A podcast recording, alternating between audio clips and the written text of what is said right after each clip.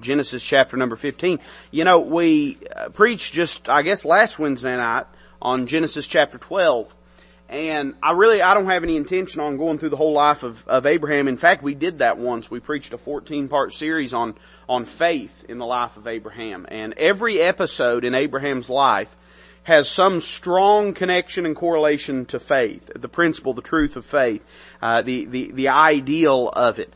Um, but what I want to preach to you on tonight is, uh, it is the salvation experience of Abraham, the patriarch.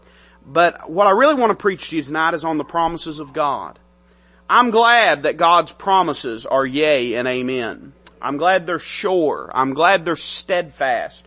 I'm glad that by these exceeding great and precious promises, Peter said, we're made partakers of the divine nature. I think sometimes we underestimate the potency and power of a promise, and particularly so of God's promise. I remember growing up, there'd be times when uh, my daddy came home every single day for years at uh, at two forty five, and then they switched things around. He decided to stay a little bit later, I guess, make up for all that goofing off he'd done all them years, and and so he had he started getting home at three fifteen. And the way that my daddy was, you could set your watch by him. In fact, he was more dependable than most watches. Every single morning, we learned this when we was teenagers and we'd stay up half the night goofing off, you'd hear that alarm clock go off at 4.45 and his feet hit the floor. And uh, then at 3.15, you knew, plus or minus a minute or two because of traffic, you really knew you was going to hear the crunch of that gravel under, underneath those truck wheels as he pulled into the driveway. And knowing that he was coming home, it always created a sense of anticipation. There'd be times that I would ask, uh, you know, mom to call dad and have him pick something up for me on the way home. When I was real little, I always wanted him to get me an icy. And, uh, I don't know how they did it, but man, they convinced, we lived five minutes away from a Weigel's. Five minutes away from a Weigel's. And they convinced us that it was just too far to go to get an icy. So if you didn't catch them on the way home, you didn't get one. But during summertime, it would hit and there'd be, when I was real little, it was 49 cent ices. Then they upped the price to 69 cent ices. And, uh, there'd be a lot of times that if you used to say, if I was to ask mama, is daddy gonna bring me an icy home? She'd say, well, I promise you that he will.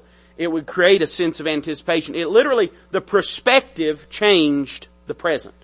The way I felt, the way I behaved very often, because it was usually attached to he's only gonna do it if you behave, it changed and touched the world that I was living in.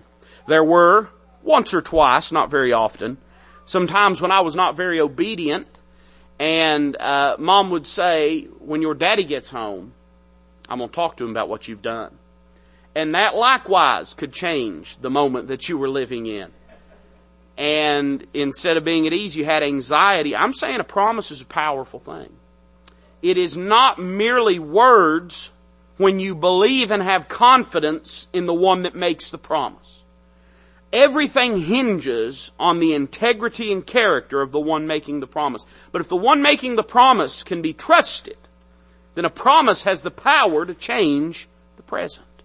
And in Abraham's life, we find this to be the case. I want to read six verses to you tonight, and then we'll go to the Lord in prayer and we'll preach a little bit from this chapter. The Bible says in verse number one, after these things, the word of the Lord came unto Abram in a vision, saying, Fear not, Abram, I am thy shield and thy exceeding great reward. And Abram said, Lord God, what wilt thou give me, seeing I go childless, and the steward of my house is this Eliezer of Damascus? And Abram said, Behold, to me thou hast given no seed. Lo, one born in my house is mine heir. And behold, the word of the Lord came unto him, saying, This shall not be thine heir, but he that shall come forth out of thine own bowels shall be thine heir. And he brought him forth abroad and said, Look now toward heaven, tell the stars, if thou be able to number them. And he said unto him, So shall thy seed be. He believed in the Lord, and he counted it to him for righteousness. Let's pray together. Lord, I love you tonight. I thank you for this sweet, precious group of people, Lord, that have gathered in this place to hear your word, to hear from heaven. Lord, I'm excited. If I'm being honest, I'm excited at what you're going to do in our hearts this evening the God of glory has chosen to sit down in this little church. And I just pray that you'd manifest your presence, that you'd speak to our hearts, that you would arrest our futures, and Lord, that you'd draw us closer unto Thee. We love you, Lord. We ask it in Christ's name. Amen. I want you to consider with me for a moment the background, the prior three chapters, what has transpired in Abraham's life. In chapter number 12, of course, that's the calling of Abraham out of Ur of the Chaldees. And uh, he goes out, he steps out and he begins to walk with God. I think it's hard for us to comprehend what a remarkable thing this is. Uh, we are so familiar with modern day Christianity, and that's not a bad thing. We ought to be familiar with it. Uh, but we have a concept. We know who God is. We know He's the God of the Bible. We have 66 books of divine revelation about who He is, what He expects out of mankind, what He's done for us, how He feels about us and towards us. Uh, but whenever God first speaks to Abraham, though there most certainly was a divine record uh, prior to Abraham's day and during Abraham's day, Abraham was a pagan. He probably didn't have a clue anything about who the real God of heaven was. And all of a sudden God makes himself known to Abraham and says, Abraham, I want you to step out in faith, leave your family behind, and take only those uh, over whom you have direct jurisdiction. Step out, go to a land. You'll get there. When you get there, you'll know it because I'll tell you. But other than that, here's a direction. Go in this direction. I find, and I said this last week, that oftentimes we demand a destination, but in reality, all God's going to give us is a direction. We want to know how it's all going to wrap up. And it's nice when we do know it. There are times, hey listen, I know how, this is part of the reason I can't watch none of them Hollywood movies about how the world ends, because I already know how the world ends. I know what the destination is. But very often in our life, God simply gives us a direction. He says, go! And we trust Him. And in trusting Him, He makes Himself real and known to us. So Abraham goes out. When he arrives in Canaan, he builds a couple of altars and, uh, in building those altars, he begins to commune with the God of heaven in a more deep, a more intimate way. But by the time we get to chapter number 13, Abraham has already made a mistake. And Abraham, uh, or at the end, excuse me, of, uh, of chapter number 12, he's made a mistake. He's gone down into Egypt. He's spent a period of time in backsliddenness. Uh, we find the first, uh, you know, obvious sin of his life that's recorded in scripture, though he was not a perfect man by any stretch. Him lying, uh, and dragging his wife into his deception.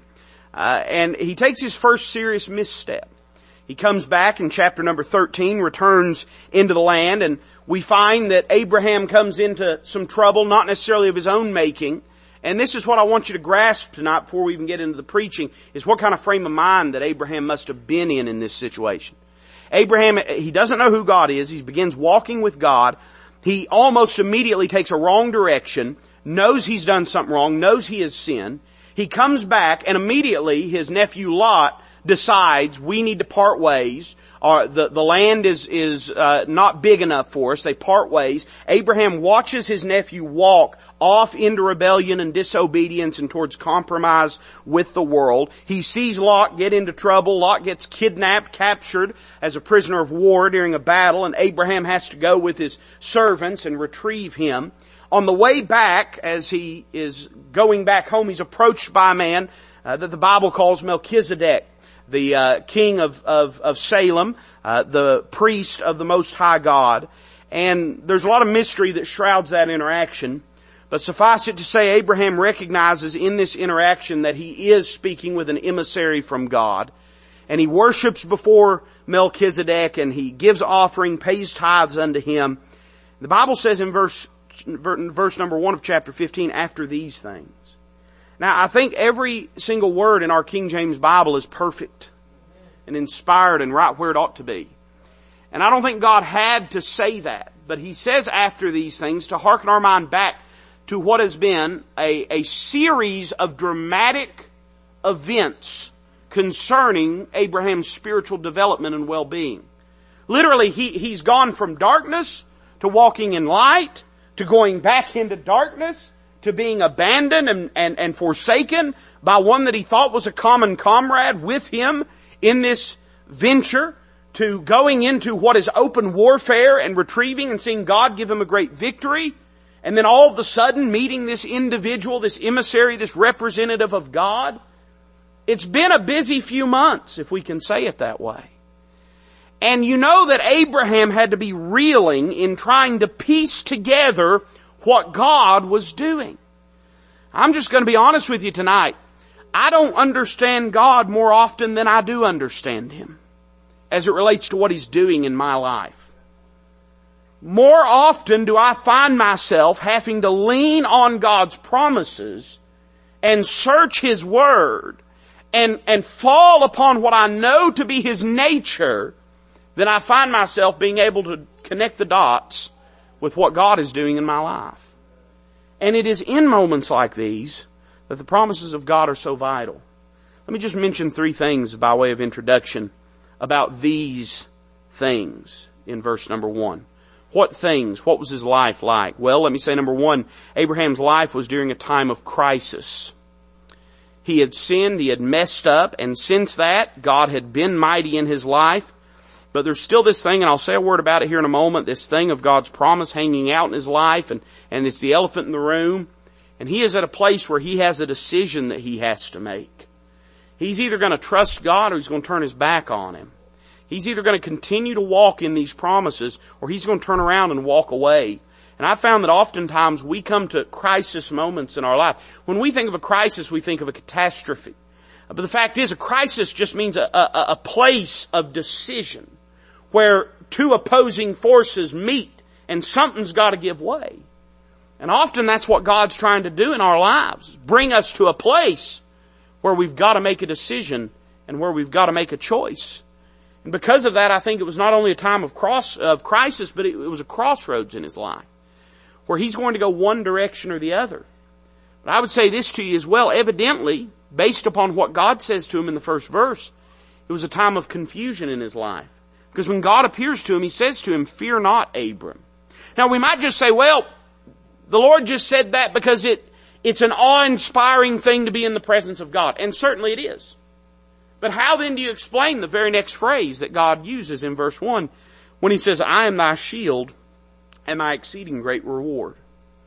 If I can just say it as simply as I know how, I think Abraham was probably at a place in his life where he didn't understand what God was doing and where he didn't understand whether maybe he had forfeited the favor and blessing of God, a time when uh, he steps out into sin, but then God brings him back into the land, but then he's forsaken by somebody that he loves, that he depends upon, but then God gives him a great victory. I mean, sometimes it's just hard to figure out what God's trying to do in your life. And I think that's where he probably was. And there's this elephant in the room that's, that's hanging out there of how this whole relationship between him and God got started. If you don't remember, the relationship between him and God got started on the basis of a promise. God said, Abraham, leave your home, follow me, and I'll make of you a great nation. And now the question is, what is going to be done with that promise? I want to give you three thoughts tonight very quickly before we close. Let me say number one, that we find in the first, or in verses two and three of this chapter, a problem related. Abraham brings up what is the problem. I was talking to someone the other day about a choice decision that they're making in life, and I find that as a pastor I am often in this position. I was telling them everything that could go wrong with it. Everything. All the possibilities, all the risks, all the dangers.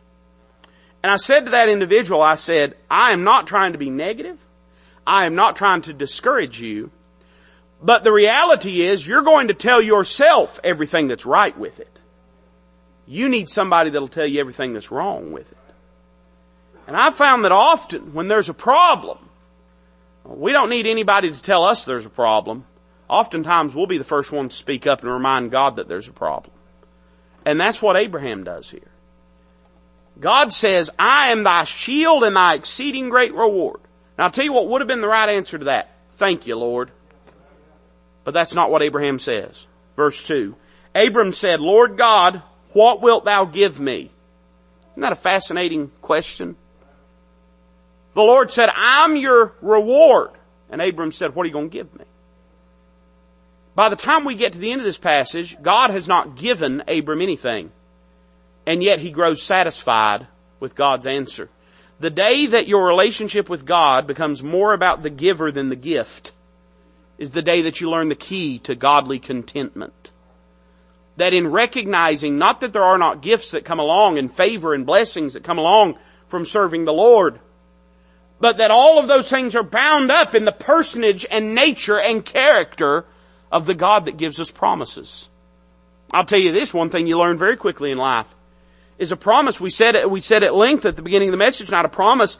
The meaningfulness of it is wrapped up in the nature of the person that gives it. And I'll tell you this, I see it all the time. There's a lot of folks that they'll give you a promise, but it don't mean anything.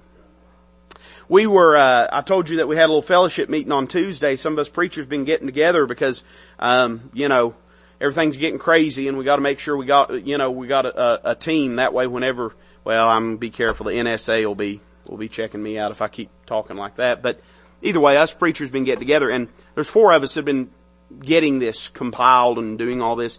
And we got a list of, uh, by the time you weeded out all the duplicates and all the people that it wasn't accurate information, we had about 160 independent Baptist churches eh, from east of Nashville. So from Nashville or the east side of Nashville all the way in the state of East Tennessee or in the state of Tennessee. Of course, it feels like West Tennessee is a different state if you've ever been there, but uh, that ought to encourage you, by the way. Devil will get out here and tell you there ain't nobody else serving God. But we called all these guys, and a lot of them would. Uh, there was a few of them that said, "Preacher, we'll be there," and they were there. And there was a few of them that said, "Preacher, man, I, I would love to be there. I've got this going on. I've got that going on. I just don't know. I'm gonna try to, but I'm not sure that I'll be able to." But then there was a few, because there always is, that said, "Preacher, count on me. Save me a chicken leg. I will be there." And didn't see hide nor hair of them. Sometimes a promise, a promise is only meaningful if it's backed up by a character and life and testimony of faithfulness. Abraham said, what are you going to give me? The Lord had already said, Abram, I've given you myself. He grew to understand that having God was enough. But in that moment, he did what was instinctive.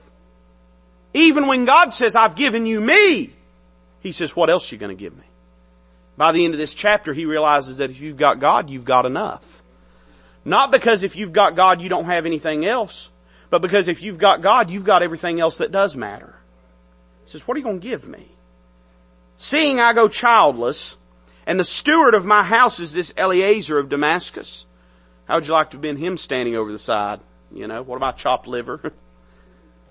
Abram said, Behold, to me thou hast given no seed, and lo, one born in my house is mine heir. We find a problem related to God what I mean by that is conveyed, spoken, declared to God. It was not wrong what Abraham did here. It's something we all do. And I don't think it's a bad thing. God says, this is what I want to do. And there's a problem. And we say, Lord, there's a problem with this. But I would like for you to consider three things about this problem. Number one, let me say this was a huge problem. In fact, it was really the heart of the matter. God's entire interaction and relationship with Abraham was was predicated upon, was based upon God saying, Abraham, you follow me, I will make you a great nation. Now you and I understand in this day, in this dispensation of New Testament grace, that that promise extended far beyond just physical children. We understand that just as Isaac was the son of promise, Isaac was merely a type of the true son of promise. And that's the Lord Jesus Christ in whom every one of us are partakers of the promises that God gave to Abraham spiritually speaking. But in a practical sense, God was not hiding the ball here. He was not being, being elusive here. When He said, I'll make you a great nation, He meant a nation. A nation with borders, with a capital, with citizens. That's what a nation is. But the problem was, how could this be? God's promising him many heirs. And Abraham says, I don't even have one. This was a problem that were it not to be overcome, the promise of God could not have been fulfilled in his life. And that's an important thing to recognize. Ask yourself this question when you come upon a problem in life. Does God have to fix this? Does he have to? Sometimes he does. He had to fix this. His promise couldn't have been true otherwise. There's a lot of things we think God ought to fix that really God is under no compulsion or obligation to fix. And a lot of times the things that we look at that we say this is a big problem are really not as big a problem as we think they are. But every once in a while you come to a place in life where you're faced with a huge problem. And this was a huge problem. as it, it was a big theological issue. You see, if God couldn't overcome this, then he couldn't have been God. And to Abraham, how would he have known the difference? His relationship with this God that had spoken to him out of, out of ideological, philosophical, theological darkness was barely known by name to him. And so there was still much to be determined as far as what Abraham knew about who this God was. This was the test. That's what I'm trying to get you to understand. This was the test in Abraham's life. It was a huge problem. Let me say number two, it was a hindering problem. Abraham evidently couldn't get past this thing. So how do you know that, preacher? Because that's how he responds to God's declaration. God didn't say nothing about the problem. Abraham brought it up. And I found this most of the time, if somebody brings something up that ain't nobody talking about, it was already on their mind. Like most of the time, you're sitting at a dinner table and somebody says, is anybody gonna have that last piece of chicken? They don't really mean, is anybody gonna have that last piece of chicken? What they mean is, can I have that last piece of chicken? That's why they brought it up. Wasn't nobody else sitting around thinking about chicken. Why? They's full. But that person was still hungry, so they asked about it. God didn't bring up the problem. Why? Because God wasn't worried about it. God already knew what He was going to do. And oftentimes we're waiting for God to speak to us about a problem that is no problem to God at all. And He's not dealing with it because it doesn't require anything except just our steady, faithful commitment to what He's already spoken to us. Abraham brings it up. Why? Because it, it was troubling him. He had walked with God and walked with God and walked with God and ignored this thing as long as he could. He knew from the moment that God said, I'll make you a great nation, Abraham knew he was an old man. He knew Sarah was old. He knew the time of bearing children was past. He knew that he didn't have any children. This thing had been on his heart and mind for months or years at this point. And it's finally got to a place where he cannot go forward without God addressing it. And oftentimes we allow problems in our life to become hindering problems. Now I would remind you, can I go ahead? I know this is getting ahead of, of myself. But can I just go ahead and say God didn't change anything outside of Abraham in this chapter. God does change something inside of Abraham in this chapter. But nothing outside of Abraham changes in this chapter. In fact, it's gonna be another, I'm trying to remember, I'm wanting to say about 15 or maybe 25 years. I don't have my timeline in front of me before this promise is fulfilled. Nothing's getting ready to change immediately. Nothing. And yet, from the beginning of the chapter to the end of the chapter, Abraham becomes an eternally different man. Often we allow problems in our life to become a hindering influence when it really, there's nothing we can do about it, there's nothing we can change about it, and all that's left to us is to trust God with it. But we've allowed something, the same way that a promise, if the character of the person giving it is, is faithful, is immutable, can touch and change the present, so too a worry, a care, an anxiety, a concern that should not touch the present, that probably won't even touch the future, can become a great stumbling block in our life. To Abraham, it was a hindering problem. But I'd remind you of a third thing, and I ain't gonna say a lot about it, I need to move on. But it was a human problem. He was saying in a very basic, physio, you know, physiological, biological sense, I'm old, maybe we get past that, but Sarah's old and she ain't gonna be having no more kids. And yet you know the end of the story and I know the end of the story. God by His power does something that man could not do. And it reminds me of this, that every problem we have is by very nature of it a human problem. Because there is no problem so insurmountable but what God cannot overcome it. Every failure, spiritual failure in your life and mine is ours to own because God's never failed anyone. And every problem that we face that we say cannot be overcome, we must amend that statement to say cannot be overcome by me. Because it's not true that it cannot be overcome. It might not be overcome. It might not be the will of God to overcome it. Sometimes it is, sometimes it's not.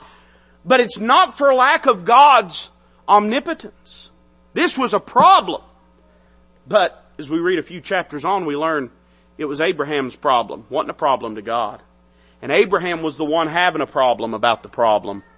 Can I just say that? He was the one, this is what I'm trying to get you to understand. A lot of times, and, and it's going, I, I'm just going to preach it here in a few minutes, but a lot of times we make a problem out of something that's not a problem because we already got a promise about that problem. And we create a problem out of it. And we make something insurmountable. When in fact God has already dealt with it. We see in this passage a problem related whenever Abraham declares this problem to the Lord. But then look with me at verses 4 and 5, particularly verse number 4. The Bible says, And behold, the word of the Lord came unto him, saying, This shall not be thine heir. Now you feel even worse if you're Eliezer. this shall not be thine heir. Abraham says, this is a problem. Eliezer can't be my heir. God says he never was going to be your heir. This shall not be thine heir, but he that shall come forth out of thine own bowels shall be thine heir. You know what I find fascinating here is that God does not add anything to the conversation. God does not illuminate anything to Abraham. Abraham would not have brought the problem up to God if he thought that Eliezer was a fit heir to his name. He brings it up because he knows it cannot be Eliezer. And all God does, let me say it this way. In these verses we see a promise reinforced. And the first thing we see is a confirmation of the promise. Let me tell you what often we want when we have a problem in front of us. And we start to get nervous about it and we make a problem a problem when it really is no problem at all. We want a fresh plan. We don't like how things are looking. We don't like the fact that we don't know what's going to happen. We don't like the fact that we can't figure this thing out. And so we want God to tell us more than what He's already told us. And yet God doesn't do that for Abraham. God tells Abraham what Abraham already knew. Why? Because if Abraham wanted to know what he needed to know, that was what he needed to know. God doesn't tell him anything new. God doesn't give him the, the, the, you know, 11 herbs and spices. He doesn't give him the secret recipe to Coca-Cola. He doesn't give him the secret of life. He says, Abraham, I've already told you what you need to know. And he just merely confirms that same truth over again. If somebody wanted to claim that maybe there, God was clarifying, I don't think the Lord was, because I think Abraham already knew. It seems to be evident from the way that he speaks from this passage. Often what we need is not something new. In fact, I would advocate to you that rarely what we need is something new. Often what we need is another dose of what we've already got. Told to Larry, and I won't share all the details, we were talking about something before the service and, um, somebody had made the statement, Brother Larry had reached out to somebody we hadn't seen in a little bit and said, you know, we've missed you, hope to see you again. They said, well, I've just been, you know, doing stuff, doing some other stuff. I told Larry, I said, I'm doing the same stuff. I remember hearing a preacher say one time uh, to a young pastor that was working in the ministry with him that had all these ideas and all these big things that he wanted to see done, and all these plans he wanted to see implemented. And that aged man of God looked at him and said, you know what we need? And he said, what is that? He said, more of the same. More of the same. Oftentimes this pursuit for something new is merely a means of trying to escape the anxiety, sometimes that we've created, but oftentimes that is just by virtue of us being human. Abraham said, I want more info. God says, you don't need more info. You need to trust the info that you got. You don't need something new, Abraham. You already know what the plan is. The plan is, I made you a promise and I'm going to keep it. What you need, Abraham, is to rest in that promise we see a confirmation of the promise. Verse 5, we find an illustration of the promise. And he brought him forth abroad and said, Look now toward heaven and tell the stars if thou be able to number them. You've heard this before, but it's an often recounted anecdote that Teddy Roosevelt was in the habit of when he had dignitaries into the White House after supper. A lot of times they would go out onto the White House lawn and sit in lounge chairs, chase chairs, and just look up at the stars. And they say that Teddy Roosevelt would often say whenever they were done, well, we're probably back down to about the right size now. Let's go back in. Imagine what this did for Abraham. This is, and I've not alliterated out points, but I'll just say a few things that are on my heart. What a humbling thing this must have been. Because this is a question, but it's a question that is rhetorical. It's a question God already knows the answer to. Look now toward heaven and tell the stars if thou be able to number them. He takes Abraham out and they go for a, a moonlight walk and he, he points up to the sky and he says, Abraham, how many stars are up there? Abraham says, I don't know. God says, I do. I do. Abraham, what is one of their names? Abraham says, I don't know. God says, I know every one of their names. Abraham, did you put them up there? No, Lord. God says, I did. Abraham, do you keep them up there? No, Lord. I do. See, here's what he was trying to get Abraham to understand. That those stars are pinned in their celestial position by nothing more than the veracity and authority of the word that spoke them into existence. The same word that was now giving promise to Abraham is the same word that hung the stars in their place and set the planets in their course. Abraham didn't even know how many there were. God says, I keep them where they belong. A lot of times, Job is such a good example of this. Job spends 30 some chapters, him and his friends, talking about, complaining about, ruminating about what God is doing and why Job's so messed up. And when God shows up on the scene, he never once answers any of Job's questions. He just shows up and for three or four chapters talks about how he's God and Job isn't.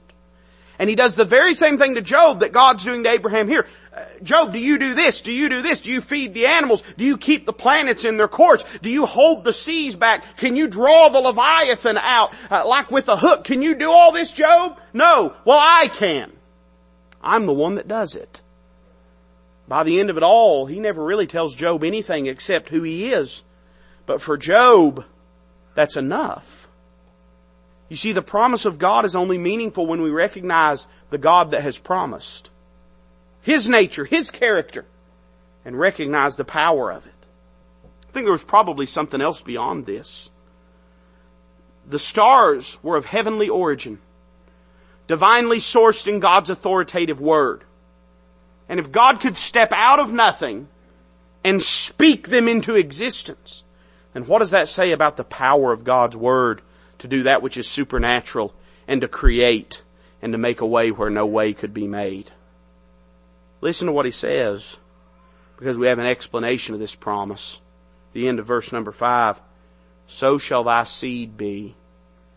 This isn't just an exercise in, as Teddy Roosevelt said, bringing Job or Abraham down to size. Although I think there was probably an element of that. There is a direct illustration between what God has done with the heavenly bodies and what God is going to do with Abraham's body, and Sarah's body. Just as the heavens were not even in existence in the beginning, before God said there was nothing except God. In the beginning was what? The Word. And then God spoke and created everything. In the beginning was the, uh, God created the heavens and the earth, and the earth was without form and void. God created all of these celestial bodies. What I'm saying is this, the same way that God was going to, through His promise and through His power supernaturally, uh, that He had created the heavenly bodies was the same way that God was going to bring about this miracle in Abraham's life. Now there's, there's spiritual truths that far beyond of what I'm touching on here. Usually, by the way, this is just something for you as you study your Bible. Usually, in the Bible, I would say without fail, not just usually, without fail in the Bible, when God speaks of the descendants of Abraham and says they'll be as the sand of the sea, He's speaking about Israel as a nation. And when He speaks of them being as the stars of the heavens, he's speaking about spiritual Israel, meaning every born again believer, including those that believed on the Lord in the Old Testament that were a part of Israel and including Abraham. So there's great dispensational truths here. But the thing that astounds me is just the reminder that what God does, He does supernaturally. You've heard me say this before, but I'll say it again. Anything God does is a big deal. We often admonish ourselves when we talk about, especially during a prayer request time. We'll talk about something God did and we'll say, it wasn't a big deal, it was just a little thing. It was big enough for the Creator to step inside creation and manipulate the world around us. That was a big thing. And I understand what you mean. I'm not fussing at you. But often we admonish ourselves as though we should not mention it because it's not worthy of people's attention. But it was worthy of God's attention. So it must be a big deal. It must be a big deal. And the, the things that God does in our life are no less significant than literally the creation of the heavenly bodies. The same supernatural power exercises and operates in both cases. As the stars are, he says, Abraham, so shall thy seed be. And the same hand that flung the stars into the heavens is the same one that works effectually in your life and mine. The same God that made that promise makes these promises. Every one of them. We see the promise reinforced. And I'd like for you to just notice Abraham's response. Verse number five, six, excuse me. The Bible says, and he, Abraham, believed in the Lord is one of the most important verses, dispensationally speaking, in all of your Bible. And he, talking about the Lord, counted it to him, talking about Abraham, for righteousness. I know that Old Testament saints were not born again because we're born again by the Spirit of God and the Spirit of God did not indwell them. I understand the distinctions between their status and station and position in the eyes of God then and now. But to say it in a way that I think you and I'd be familiar with, right here Abraham sure enough got born again. He got saved. I believe Abraham before this moment would have died and went to hell. From hereafter, the very place that the saints would go would until Calvary be called Abraham's bosom. The most transformative moment in his life is contained in five words. He believed in the Lord. What was his response? I believe, and this is my third point, we find a problem related, a promise reinforced, we find a proper response. So you got a problem. You don't see how it's going to be fixed, and you can't move past it. And so you've went to the Lord about it, and you've asked God to do something. And guess what he's done? He's done come back and said, I'm your shield and your exceeding great reward. I'm not telling you anything new. I'm telling you what I've already told you. How do you respond to that? Well, you respond like Abraham. Let me say three things about his response. Number one, it was a faith response. He believed in the Lord. This was saving faith. But I believe that faith, and I believe there is a difference between a superficial, shallow faith and saving faith. But I believe that the same type of faith that saves us, we know it's Christ that saves us, but the same type of faith we exercise in coming to the Lord for salvation, that the depth and character of that faith is the same type of faith that we're expected to walk in day by day. And so when God reinforces that promise, when God gives you nothing more than that same Bible that you have in your lap, how do I respond, preacher? You believe it. You have faith in it. You rest on it. You walk in it. Didn't require some great ceremony. Five words. He believed in the Lord. He said, alright God, I trust you. I trust you. I find it interesting. I don't think we ought to try to turn scriptural phrases on their head. But I don't think it's doing damage to scripture to observe this. The Bible oftentimes plays the pronoun game. And it'll say he and him and they and so on and so forth. You know, up till six months ago there was only a handful of pronouns. So, Oftentimes the Bible will do that. And I understand clearly because scripture expounds upon who is behind each of these pronouns. We know Abraham is the he that believed in the Lord because the Lord has no need to believe in himself. It's irrational. We know that when it says he counted it to him for righteousness, that the he there must be the Lord because who can forgive sins except the Lord? And we know that the him must be Abraham because the Lord doesn't have to have righteousness counted unto him.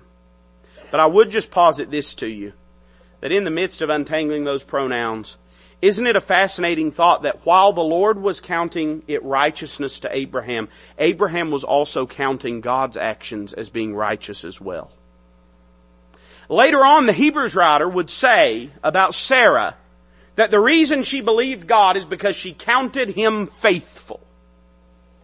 She looked at his track record and she said, he's never let me down. Why would I doubt him now? The fact is, God's never let you down.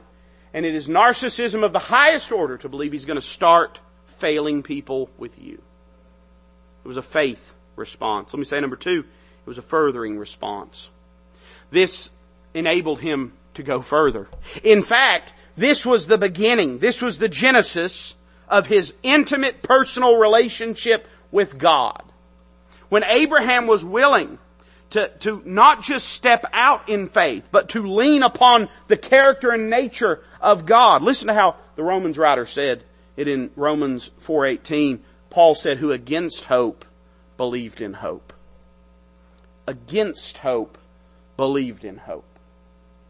That's when he began to know God in a real and personal way. Now, I'm not trying to conflate this or confuse this in any way when you got born again, when you got saved, you, you, you positionally came to know God as much as you'll ever know Him. But you and I also understand that there's an intimacy that develops in our walk with God too. And I would just say this to you that until you're against hope believing in hope, until you're exercising substantive faith in the Lord, until you're willing to get past your problems by leaning on His promises, you're not really walking with Him in an intimate way you're walking with him at a distance.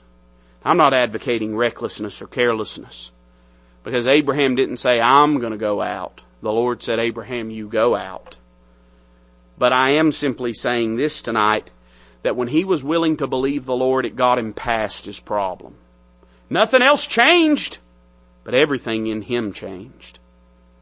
Let me say finally, and I'm done tonight, it was a fulfilled response. God gave him a son in giving him a son, there would be a great foreshadowing of when God would give us his son.